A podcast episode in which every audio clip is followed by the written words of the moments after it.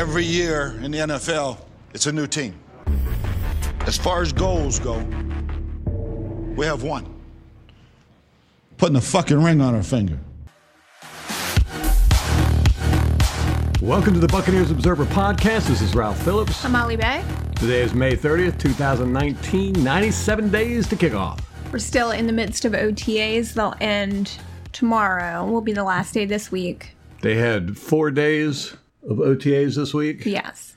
Ndamukong Suh was at OTAs today. I assume he was supposed to be. He isn't going to be there till tomorrow. He Oh. was supposed to be. That's what they told us earlier in the week.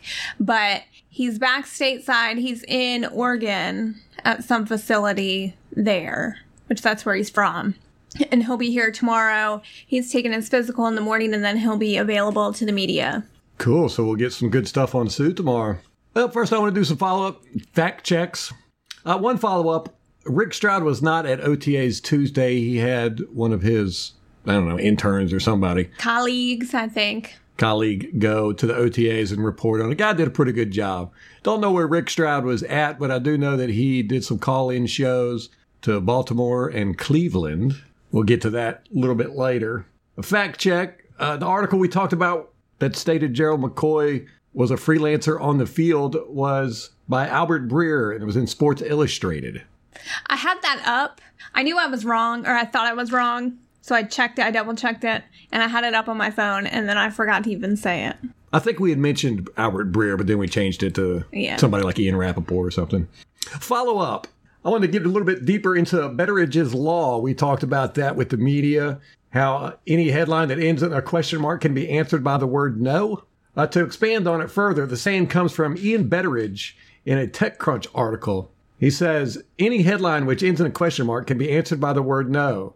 The reason why journalists use that style of headline is that they know the story is probably bullshit and don't actually have the sources and facts to back it up, but still want to run it. Now, there was a British newspaper editor named Andrew Marr who, in his 2004 book entitled My Trade, among suggestions for how a reader should interpret newspaper articles, he said, quote, a headline with a question mark at the end means, in the vast majority of cases, that the story is tendish, tendin, tendentious. I don't know, some that's some Tendentious? tendentious or oversold. It is often a scare story or an attempt to elevate some run of the mill piece of reporting into a national controversy and preferably a national panic. To a busy journalist hunting for real information, a question mark means don't bother reading this bit. oh, interesting. Yes. So, editors at Tampa Bay Times, you should probably reconsider headlines like that. Yes, and bringing that up segues right into Karl Marx' article on the BucsNation.com. The headline is Will a defensive overhaul change the course of the Buccaneer franchise? Question mark. Is the answer no? Well, notice the Betteridge Law headline there. In it, he says, quote, Can Arians be the man to change it all for the better? After all, this is the first staff to allegedly be all in on Jameis Winston. This staff is all about accountability and teaching. This staff is all about winning. But at what point does Arians risk toeing the line of the Greg Schiano regime? So we've had him compared to Lovie Smith and now Greg Schiano. Right. You see what the media is doing here. He goes on to say Arians has already reportedly taken out the music, changed the tone in the locker room that was previously filled with loud music and ping pong games. Arians has exiled the team's best interior defensive lineman since Warren Sapp in lieu of the borderline dirty player in the Ndamukong Suh. Really? End quote. Really, Kyle? I can understand people like Gerald McCoy being upset he's gone. I can totally understand that. But man, don't crap on the players that are on the team because of Gerald McCoy. And don't try to get Arians run out of town like they did Schiano and Lovie and everybody else. They just love to do this crap. I'll note that, and I know Twitter maybe isn't necessarily the best gauge of the fan base. I think, you know, it's Twitter. But in general, the fans were upset about McCoy initially, now they're over it. And they wish him the best. He's moved on to another team, and the fans are looking forward, from what I can tell. And it's the media harping on it. Yeah, well, the media will probably bludgeon them to death with this crap until they all get in line. And I'm here to say, let's not do that, guys. Let's not let the media create this narrative. And we talked about how they're starting to attack the Buccaneers organization as a whole and try to get them to come across as a dirty organization. I think they're trying to line them up with Ndamukong Suh as a dirty player.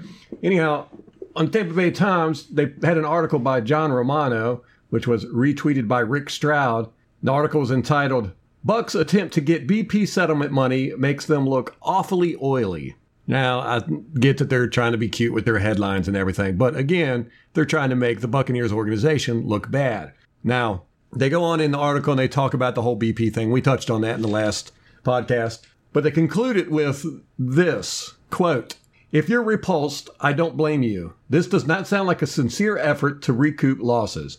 It feels more like an attempt to jump into a barrel of cash because everyone else was doing it. It's just not a good look for a community leader. It's not a good look at all. End quote. They're trying to make the Buccaneers look bad. In the article, they also mentioned that the Tampa Bay Lightning was awarded $750,000 in this same settlement. The Lightning had asked for over $8 million in the settlement, but they only got $750,000. They didn't point out that the Tampa Bay Lightning looked oily or were dirty. Now, how was the Lightning doing it any different than the Bucs? And apparently, the Lightning didn't have much of a case either because they only got $750,000. They got one tenth of what they were asking for. Now, how did the Lightning get it, but the Bucs did not? I mean, they're both sports teams in the same area. Why would one team be affected by it and one team wouldn't? Of course, the reporters don't go on to ask those questions because that's not their goal. Their goal is to make the Buccaneers look bad. Speaking of Rick Stroud being not at the OTAs, but being on the radio for the Cleveland Browns and the Baltimore Ravens. Now, I did not get a chance to listen to his Baltimore interview talking about McCoy visiting with the Ravens, but I did get to listen to the Cleveland Browns interview. It was on 92.3, the Ken Carman show with Anthony Lima. This was on the 24th of the 23rd. Of course, you know, they all they were asking about McCoy and all that. And Rick Stroud just went on to bash the organization, bash the team, and praise Gerald McCoy. Here's what he said. In reference to Gerald McCoy, he said the Bucs had never won while he was here, but it was not his fault. It was not Gerald McCoy's fault. Said the team last year had him playing out of position. He said they put him on one side of the center and left him there, and it was not even the side he thrives at. Is that true? No. Completely 100% bullshit. Rick Stroud is just making crap up. Or he's using talking points provided by Gerald McCoy's agent. Yes. Gerald McCoy played the same as he always played, the same positions. They moved around. He was sometimes he was a, the left defensive tackle, sometimes he was a right defensive tackle. They've always done that with him. Nothing new. And they definitely didn't keep him on one side. Complete, utter bullshit. I told you I'm going to call these people out. I'm tired of it. I'm tired of it.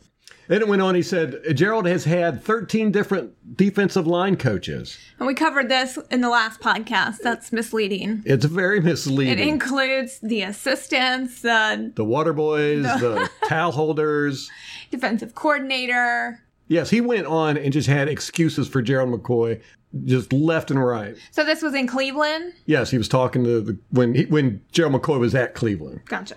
Uh, he went on to say that Gerald McCoy had five or six defensive coordinators, and he was going on to his fifth head coach. And then he completely blamed the defense around him, the players. He just said they, they weren't any good. Said McCoy has never played with good players. He said that McCoy decided if he was going to take a pay cut, then he was going to go to a team that is ready to win right away. That is to be determined. If he goes to Cleveland, they're not ready to win right away. No, I don't think so either. He went to Baltimore. He left there without a contract. They went to the playoffs last year. They had the number one defense in the league. If he goes to Baltimore, he's going to be a rotational player. They don't need him. And they're not going to pay him as much. Hell, Cleveland doesn't even need him. Yeah, yeah, he's not going to get hardly anything at Baltimore. They don't have the salary cap to give him. Same with who's he going to? Carolina. Yeah. I mean, they're pretty tight up against the cap too. They're not going to be able to give him a whole lot, and they're definitely not right on the edge of winning or on the cusp.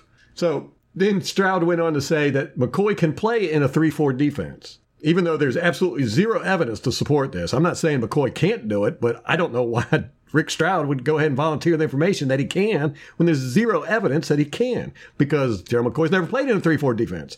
Matter of fact, Gerald McCoy said in, I think it was 2016 or so, that he would never play in a 3 4 defense. It sounds like a resume. Oh gosh, he just kissed McCoy's butt the whole time. Are we shocked? No, not at all.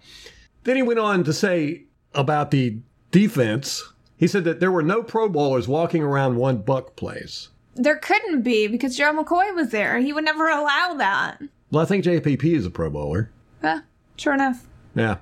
He did bring up JPP and he said he was the best player that McCoy has ever played with on the defense and said that Michael Bennett in his early years were the only two decent guys on the defensive line McCoy's ever played with. He then went on to say that he never had help in the interior of the line. I'm so tired of that trope too because Oh, yeah. all we've done is get Gerald McCoy help his entire career. Mm-hmm. And there were sometimes guys that were playing as well as McCoy, if not better, Yep. that never got the attention for it, never got the praise, but shouldered all of the blame. Right. And you talked about this not too long ago, but guys like Clinton McDonald. Yes, we'll get to that in just a second. I want to continue with what Stroud said about McCoy.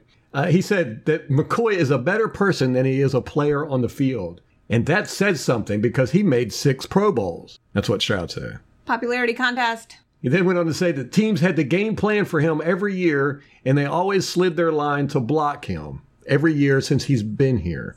That again is complete BS, which proves that Rick Stroud does not watch game film. Not a shocker there either. And then again, he went on to reiterate that he had never had any help on the defensive line. He kept pounding that away. When asked why Jer- Arians joined the Bucs and how big of a surprise it was, Stroud basically said, "Well, it's because Arians got everything he wanted. He got to hire his old friends, got to hire this large staff, he got a big payday." So I'm sure we can count on objective reporting going forward by Rick Stroud Yeah, when yeah, it comes to the Arians regime. yeah. It wasn't because uh, Arians thought that he could take this and make it a winning team. Of course not. No. it was all selfish reasons why Arians joined. He did mention Ndamukong Suh once. He said that Suh had been out in the free agency market since the end of last season, and no one had any interest from him. Yet McCoy had interest from ten teams. Which there's been no evidence of that either, except for what Rick Stroud said. Right, who he got from either McCoy or McCoy's agent Ben Dogra. Right. Which doesn't make any sense. One of the Joes brought this up in their podcast the other day. They said if there's 10 teams that are interested in McCoy, we would have been able to trade him. Yeah, I think so too. Because there's no way, if you're interested in a player and you want him, you're not going to let him go on the free agency market because somebody else can get him. Right. If you want him, you get him. You trade for him. But nobody wanted to trade for him. And he's only had three. Vi- okay, ten teams. That's a third of the league. First of all, that's just ridiculous. Right. That's. I don't know that ten teams would want Tom Brady. Well, they would. yeah. That's a lie. um, but then he's only had three visits. If you have ten teams interested in you, why wouldn't you go visit ten teams? Well, we'll see. He's going to his third one here. And Rick Stroud's reporting today that there will be a decision as early as Friday. So he's he's gone to three out of 10. Right. And he's going to make a decision. Yeah. Yeah, okay. Well, here's the thing about the Suh situation where they said that, you know, Suh's been on the open market and nobody's been interested in him. Yeah, you don't know that, Rick Stroud, because you didn't even know he was coming to your team that you cover. You wrote an article saying Gerald McCoy was going to stay a Buccaneer in 2019. You were wrong. You did not know that they were in negotiations with the Ndamukong Suh. They could have been contacted Suh the day he became a free agent and said, Hey, we're going to sign you for so and so much money as soon as we cut Gerald McCoy. And Suh was like, Great. You know why? Because Suh wants to go back to Florida. You know why? Because they don't have any income tax. He's going to make as much money at Tampa Bay getting $9 million as he did at the Rams for getting $14 million because they take like 28% of your tax in income tax. So you don't know, Rick Stroud. You don't know what teams contacted Suh. You don't know if the Buccaneers contacted Suh the day after he became available. You don't know. It's also funny that he said that Suh has had no interest because in his podcast, I don't know if it was yes Tuesday or Wednesday this week, he said, I don't know who Suh was negotiating with to get the Bucs to pay him that much. So he implied that there was another team that we were in a bidding war with over Suh Right. But in what, that podcast. but what he's doing here He's is trying to disparage Suh. Like, oh, he's, he's not worth that. No- His nobody- price just got driven up because someone else wanted him. he, he- he's, he's trying to say here that nobody wanted Suh, but everybody wants McCoy. Yeah. It's just bootlicking. Now, when he was asked about what's Isn't there a bootlicker in Tampa? oh yeah, there no is it Tampa or Vegas? I don't know. I think it might I be think Tampa. I read it in our Buccaneers. I just watched videos of it. The guy's really crazy. He just goes around and licks people's shoes, the soles of their shoes. Ugh. ah, ugh. Sorry for that little tangent. Yeah. Uh, when he was asked by the DJs at the radio station what, if any, concerns there were with McCoy or if he had any downsides, Stroud said he had never heard of any. Really? Yeah. Of course he hasn't because he's only talked to Ben Dogra. Well, he's lying because I've seen him argue with people on Twitter about quite a bit about Gerald McCoy. Oh, the downsides. Downsides, like him not showing up in the fourth quarter, him not making big plays, him not making the people around him better, which is that's one of the things. You know, Stroud saying, oh, he's never had any good people surrounding him. No, great players make those around them better. That's a, that's a slight on McCoy, if you ask me. He said that Gerald McCoy does not take plays off. That's, of course, bullshit. Every player takes plays off. I could show you quite a few clips of Gerald McCoy taking plays off. Matter of fact, quite a few of them during game winning drives. Not us winning the game, the opponent's winning the game. A lot of times it's he pretends to get injured and goes onto the sideline.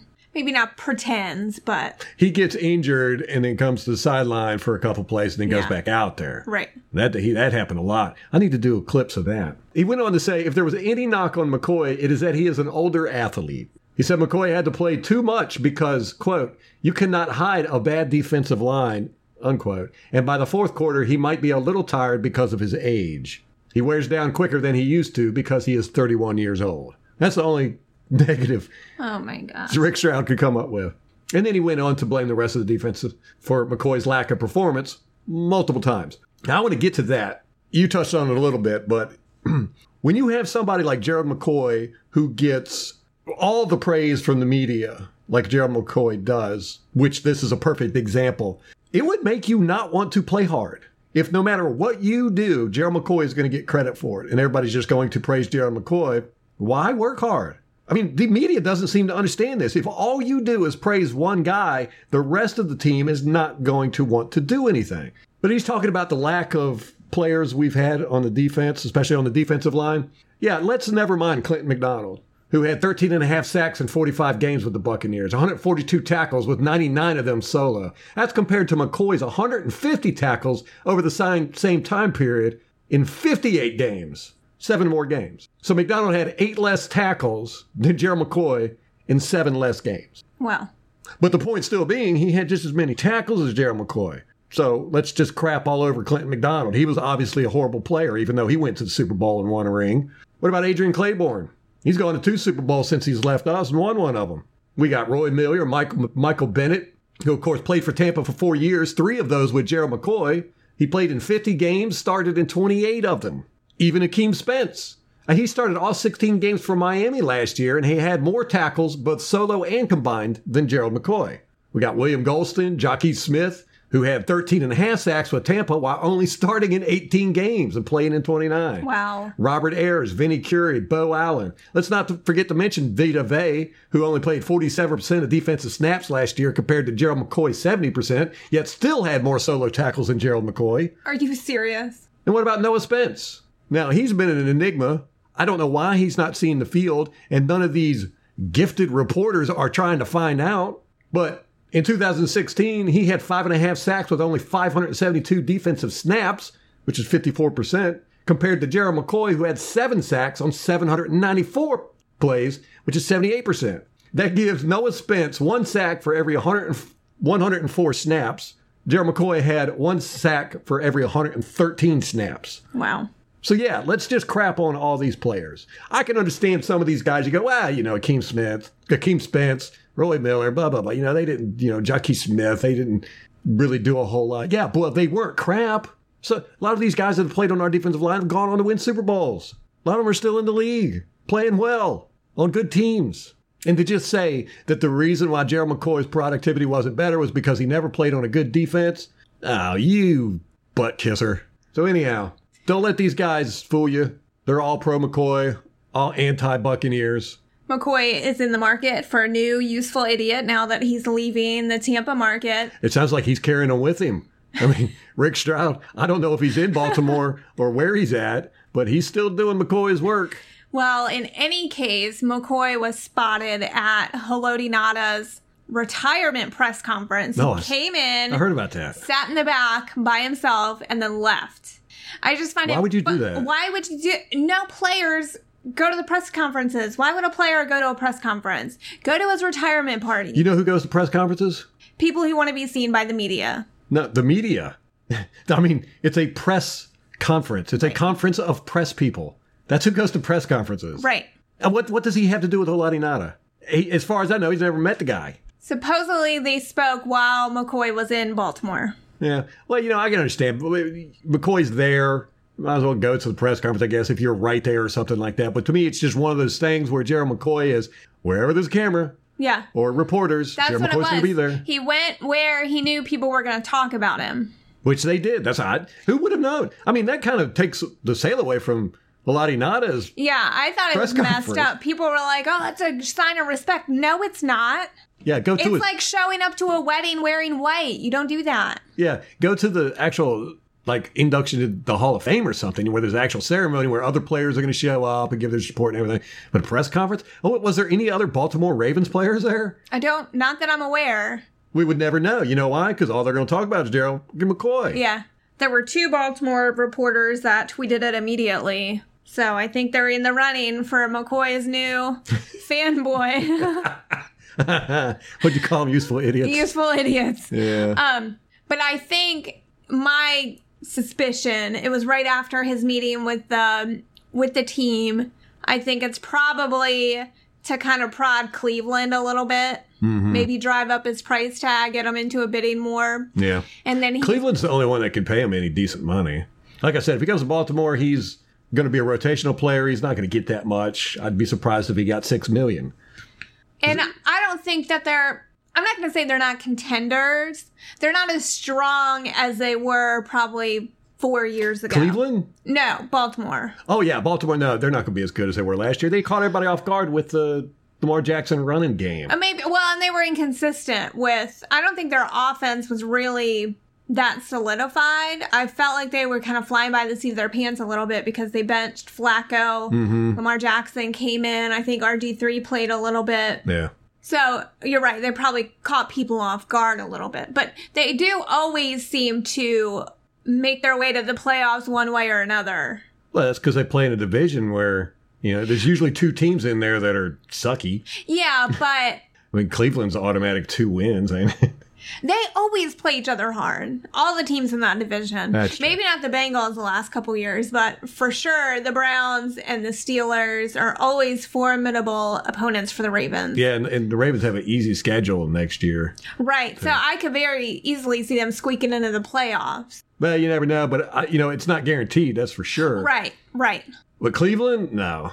Cle- Cleveland's going to be a disaster next year. I think. Yeah, I think so too. I was pretty high on them earlier in the season when everyone wasn't talking about them. right. But now that everybody's saying they're now that everybody's talking about I'm like, ah, it's overrated. I think that does kind of go to your head a little bit. And I do think Baker Mayfield, he's kind of got a chip on his shoulder. But we didn't we see that with Johnny Football too, and he just imploded. yeah. It's kind of a similar attitude. And they got OBJ, who's a diva. Yeah. They got too many personalities, I think, out Well, there. the big thing with me is their head coach, Kitchens. The guy's never even been an offensive coordinator in the NFL. Oh, really? I, I, I don't know what they were doing to hiring him. It's just ugh, weird. So I don't have a whole lot of faith that they're going to be a playoff contender. I think they'll be counting on Pittsburgh not being a contender this year, but you can never really count them out. I don't know all their locker room issues they seem to have a lot.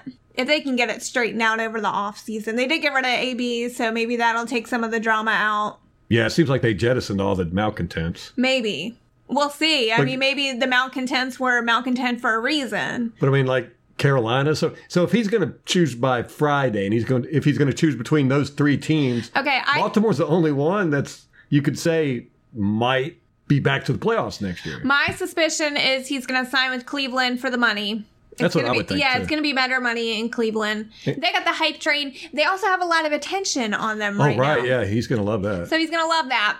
Although I don't know how much he's going to want to compete with Baker Mayfield and OBJ for the attention. We'll see. Yeah. Carolina, I think he's only going there to give the Bucs a middle finger. I wish he would go to Carolina. I, wish want- he would too. I want to play You're getting that a a lot on Twitter too. People are commenting that. Yeah. Uh, when he went to the Ravens, my first thought was, you know, his agent Ben Dogra, it was kind of a jerk, kind of a slimy guy from what I can understand. He got fired from CAA for just being a total jerk off. But he's suing RG3. He used to be RG3's agent. And he's suing R- RG3 for over $650,000 in marketing and endorsement deal fees. Now, RG3 is the backup quarterback at Baltimore. Ooh, that'll be a little awkward. Yeah, so I'm like, how is that going to work? You know, McCoy's going to go there. His agent is Ben Dogra. You know, Ben Dogra's going to be in the building. And Does it work like that? I don't know. I don't know either. what do I know about this stuff? I just read what Rick Stroud tells me. I just found it interesting to think that that could be a point of contention there. In any case, we could know as early as tomorrow what McCoy's decision will be. So this podcast might be out by the time they announce it. Oh yeah, didn't even think about that. You know, every time I do this, I, I think we're live, like a radio. you know, so I always end up saying stuff where later when I'm editing it, I'm like, you know, by the time people listen to this, this is going to sound really silly. Yeah. This being one of the examples. Anyhow, we got some Suh news. One person who was not happy about Ndamukong Suh being signed. Rick Stroud? Actually, a good point. There's a whole cabal of people who aren't happy. But one other person was uh, David Rivers, quarterback. He was waived to make room for Oh, Ndamukong Suh. And we mentioned Suh is going to be at OTAs tomorrow. They're going to have a press conference, so we'll have some good information about that. Uh, Pewter Report asked Evan Smith about the Ndamukong Suh. Now, if you don't recall, Evan Smith is the one that the Ndamukong Suh got fined for slamming his head into the ground multiple times and then stepping on him. I do believe he was suspended for that one. I can't remember if it was that one or the Aaron Rodgers incident. But so, you know, everybody's been like, uh, what's going to happen when Evan Smith is going up against the Ndamukong Suh in practice? You know, they're going to be in the same locker room and all this. Evan Smith said this. He said, quote, yeah, it was like eight or nine years ago, something like that. I'm not keeping count. I played with him multiple times before that. It is what it is. I'm out here to win football games. We're here to win. That's it. We get paid to do a job. If he's here, that's what it is. End quote. guys are so funny like that though, because you guys can be best friends and then get into a fist fight, and then two minutes later you're best friends again. Or the exact opposite. You get into a fist fight and then you become best friends. I've had that many, many times. A lot of my best friends have been guys I've gotten in fight with. You're just not quite as committed to grudges as women are, I think, unless you're Aaron Rodgers. He's the exception. Yeah, and y'all women are weird because y'all will be just as friendly to each other and then stab each other in the back. And then when you see each other, you're friendly again. Y'all don't like confront head on. Y'all do all this social manipulation behind the scenes. Guys, we like to just, you know, butt heads and have it out and then drink a beer. So I found that interesting. But one thing that struck me in that was when he said, it is what it is. I used to hate that phrase. And the only time I hear people say it is when they go, yeah, this sucks, but there's nothing I can do about it. Yeah, That's, what true. it is what it is means to me. Meh. yeah, maybe. That's all for Suh news. Oh, except for I wanted to add, I had mentioned in a podcast, I should have put this in a fact check. I had put it in a podcast a few weeks ago that the first game that Suh played last year against the Oakland Raiders, the first snap, he got into a pushing match with one of the offensive linemen. Uh, me and Molly went back and watched that last night, I think it was. And it wasn't Suh, it was Aaron Donald. It was a good one, though. Yeah. Besides cornerback David Rivers, we also waived defensive lineman Stevie. Uh, I can't say That long name. Yeah, that long name. Tukutu Kutula Tabaku. right. Exactly. I think that's how you say it. One of the Joes is really good at saying it. They they practiced it. Oh, really? Yeah. Now they're probably upset he's gone. I know, right? Yeah. Now, why did we cut a defensive lineman? Because we signed a wide receiver, Xavier Ubosi. Who is he? I don't know. He's going to wear number 89, though. Apparently, he was an undrafted wide receiver out of UAB. He's this is a third team he's been signed with. Uh, Washington being one of them. Uh, I'm sorry, not Washington. Uh, the Jets and the Patriots. So he's just bouncing around. He's the fodder guy that's down at the bottom of the roster. We've also added a new director of athlete performance. Good lord, we got another coach. So they're adding a sports science department to their staff under this guy, Greg Skaggs. Wait, they're going to add more people under him? Yes. Wait a minute, is this front office stuff or is Yes. no? Okay, No, it's it's part of the coaching staff. Both, kind of, I think. He's going to focus on working with the strength, strength and conditioning trainers to optimize player health and production per Greg Auman. Good grief! So what are we up to? 30, 31 coaches now. Yeesh. Eventually, we're going to have one coach per player. Could be. We're going to have a right guard coach, a right tackle coach, a center coach, left guard coach. Screw this offensive line coach mess, man. That's so old school. And then each one of those coaches are going to have an assistant, an intern. We're going to have like 300 man staff. Sounds like a lot of bureaucracy. Could backfire. You never know. Well, we've never seen it before, so let's just see what happens. That's right. This is uncharted territory. That's right. We'll have more coaches this fall as Bill Walsh Fellows, which is a fellowship program to get more diversity Wait a minute. in coaching staff. We're going to have more coaches? Yes. So they're former players. The Cardinals cornerback Jerraud Powers, Steelers wide receiver Nate Washington, Chiefs running back Kimble Anders, and Cardinals linebacker Jasper Brinkley, as well as the Lions running back Kevin Jones and the Broncos offensive tackle George Foster. So again, that's per Greg Auman. Wait, these are new coaches that are going They're kind of like interns. Wow, man. This is- Basically. this is getting ridiculous. the Bucs had cut for a cure campaign where they like cut and color their hair, cut and or color their hair. What it's kind cure- of like a pledge thing. what cure is this for? I don't know. Cancer? Most likely. You know, you would think with all these charities and organizations to cure cancer that we would have done it like 30 years ago. Yes. Oh, this was pediatric cancer. Good They cause. raised yeah, they raised money for pediatric cancer. And we broke a hundred thousand raised this year. nice. So they did that today. There's some videos of some of the players on Twitter getting their hair. Who all got their haircut? Um, You said Brian Ford did. Brian Ford, the COO, he shaved his. A lot of the coaches did too. They shaved their heads? Yeah. Oh, so it's not like just a regular haircut. Right. It- Now, is their hair going to the kids or is it? No. I don't So think they would- want some white hair. Uh, BA, got- BA got his cut. Did he shave it? He didn't have yeah. no, he got no I hair. but some, if they didn't cut their hair, some of them got it like colored orange, which I guess is the color. So Jameis was up there. He got his colored orange. I think it was just like temporary Yeah. So, this is the seventh annual Cut for a Cure.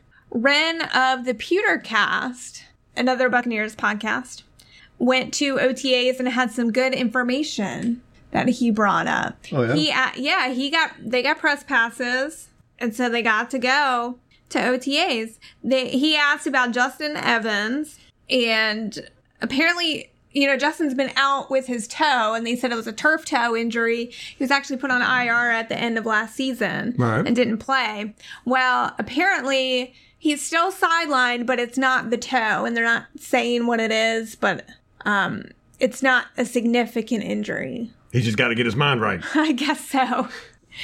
So, Ren suspects he could be back by training camp. He, he's on the cusp of losing his job. He don't show up. Eh, could be. Could be. I think that they like him, but They got a know, ton of quarterbacks. yeah, and if you're not playing, Yep. they can't evaluate you. So Availability is accountability. that's right. He said it's really hard to see what's going on, especially in some of the drills, like the seven on seven, the eleven on eleven. So you'll hear a coach yelling, but you can't tell who they're yelling at because they're not like, "Hey, Caleb Benenoch."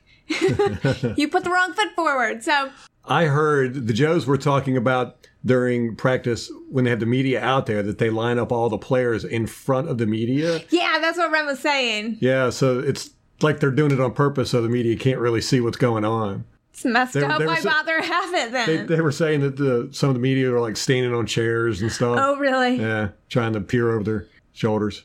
Ren said this year it's different because they used to kind of let the press out. You know, practice might start at ten thirty, and then they would l- let the press like kind of meander out there. Yeah. But this time they held them all back until right at ten thirty. Yeah, see, there's going to be a Greg Schiano, Right. Thing they're gonna start pointing out. Yeah. or they're good. That might be why the media doesn't like Arians because he's corralling the media up, not letting them just mosey around and do whatever they want to do. Yeah, it's weird how they reacted to that with Schiano. Hopefully, we won't see a repeat of that reaction. Or the MRSA. Or the MRSA, yeah. Don't jinx us. I will say, Ren did say that it was a different feel than before. Not necessarily like a different energy, but just people, the players seemed like they knew what they were doing. Interesting. Carmen Vitale has said the same thing pretty much. That there's a lot of communication. Guys are on the same page. on the same page. Uh, Ren, what podcast is he from? Pewtercast. Pewtercast. Okay. Listen to them. Yeah. They had it was definitely like substantive information Yeah. about OTAs that you want to hear about the team. Like Justin Evans, why is nobody else talking about him? Because they're too busy talking about McCoy. you know, I say that, but like half our podcast was about McCoy. Yeah, that's true. I know. Bitching about people talking about McCoy. I know.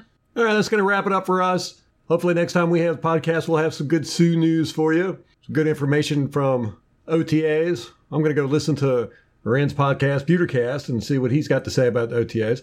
Now, was he there yesterday or Tuesday? I don't remember because it's so easy with Podcast. podcasts. You just listen to them whenever. So I, I want to say Tuesday. That was only day open to the media, wasn't it? Or no, they were there two days this week, I think. Well, Tuesday and Friday. Okay.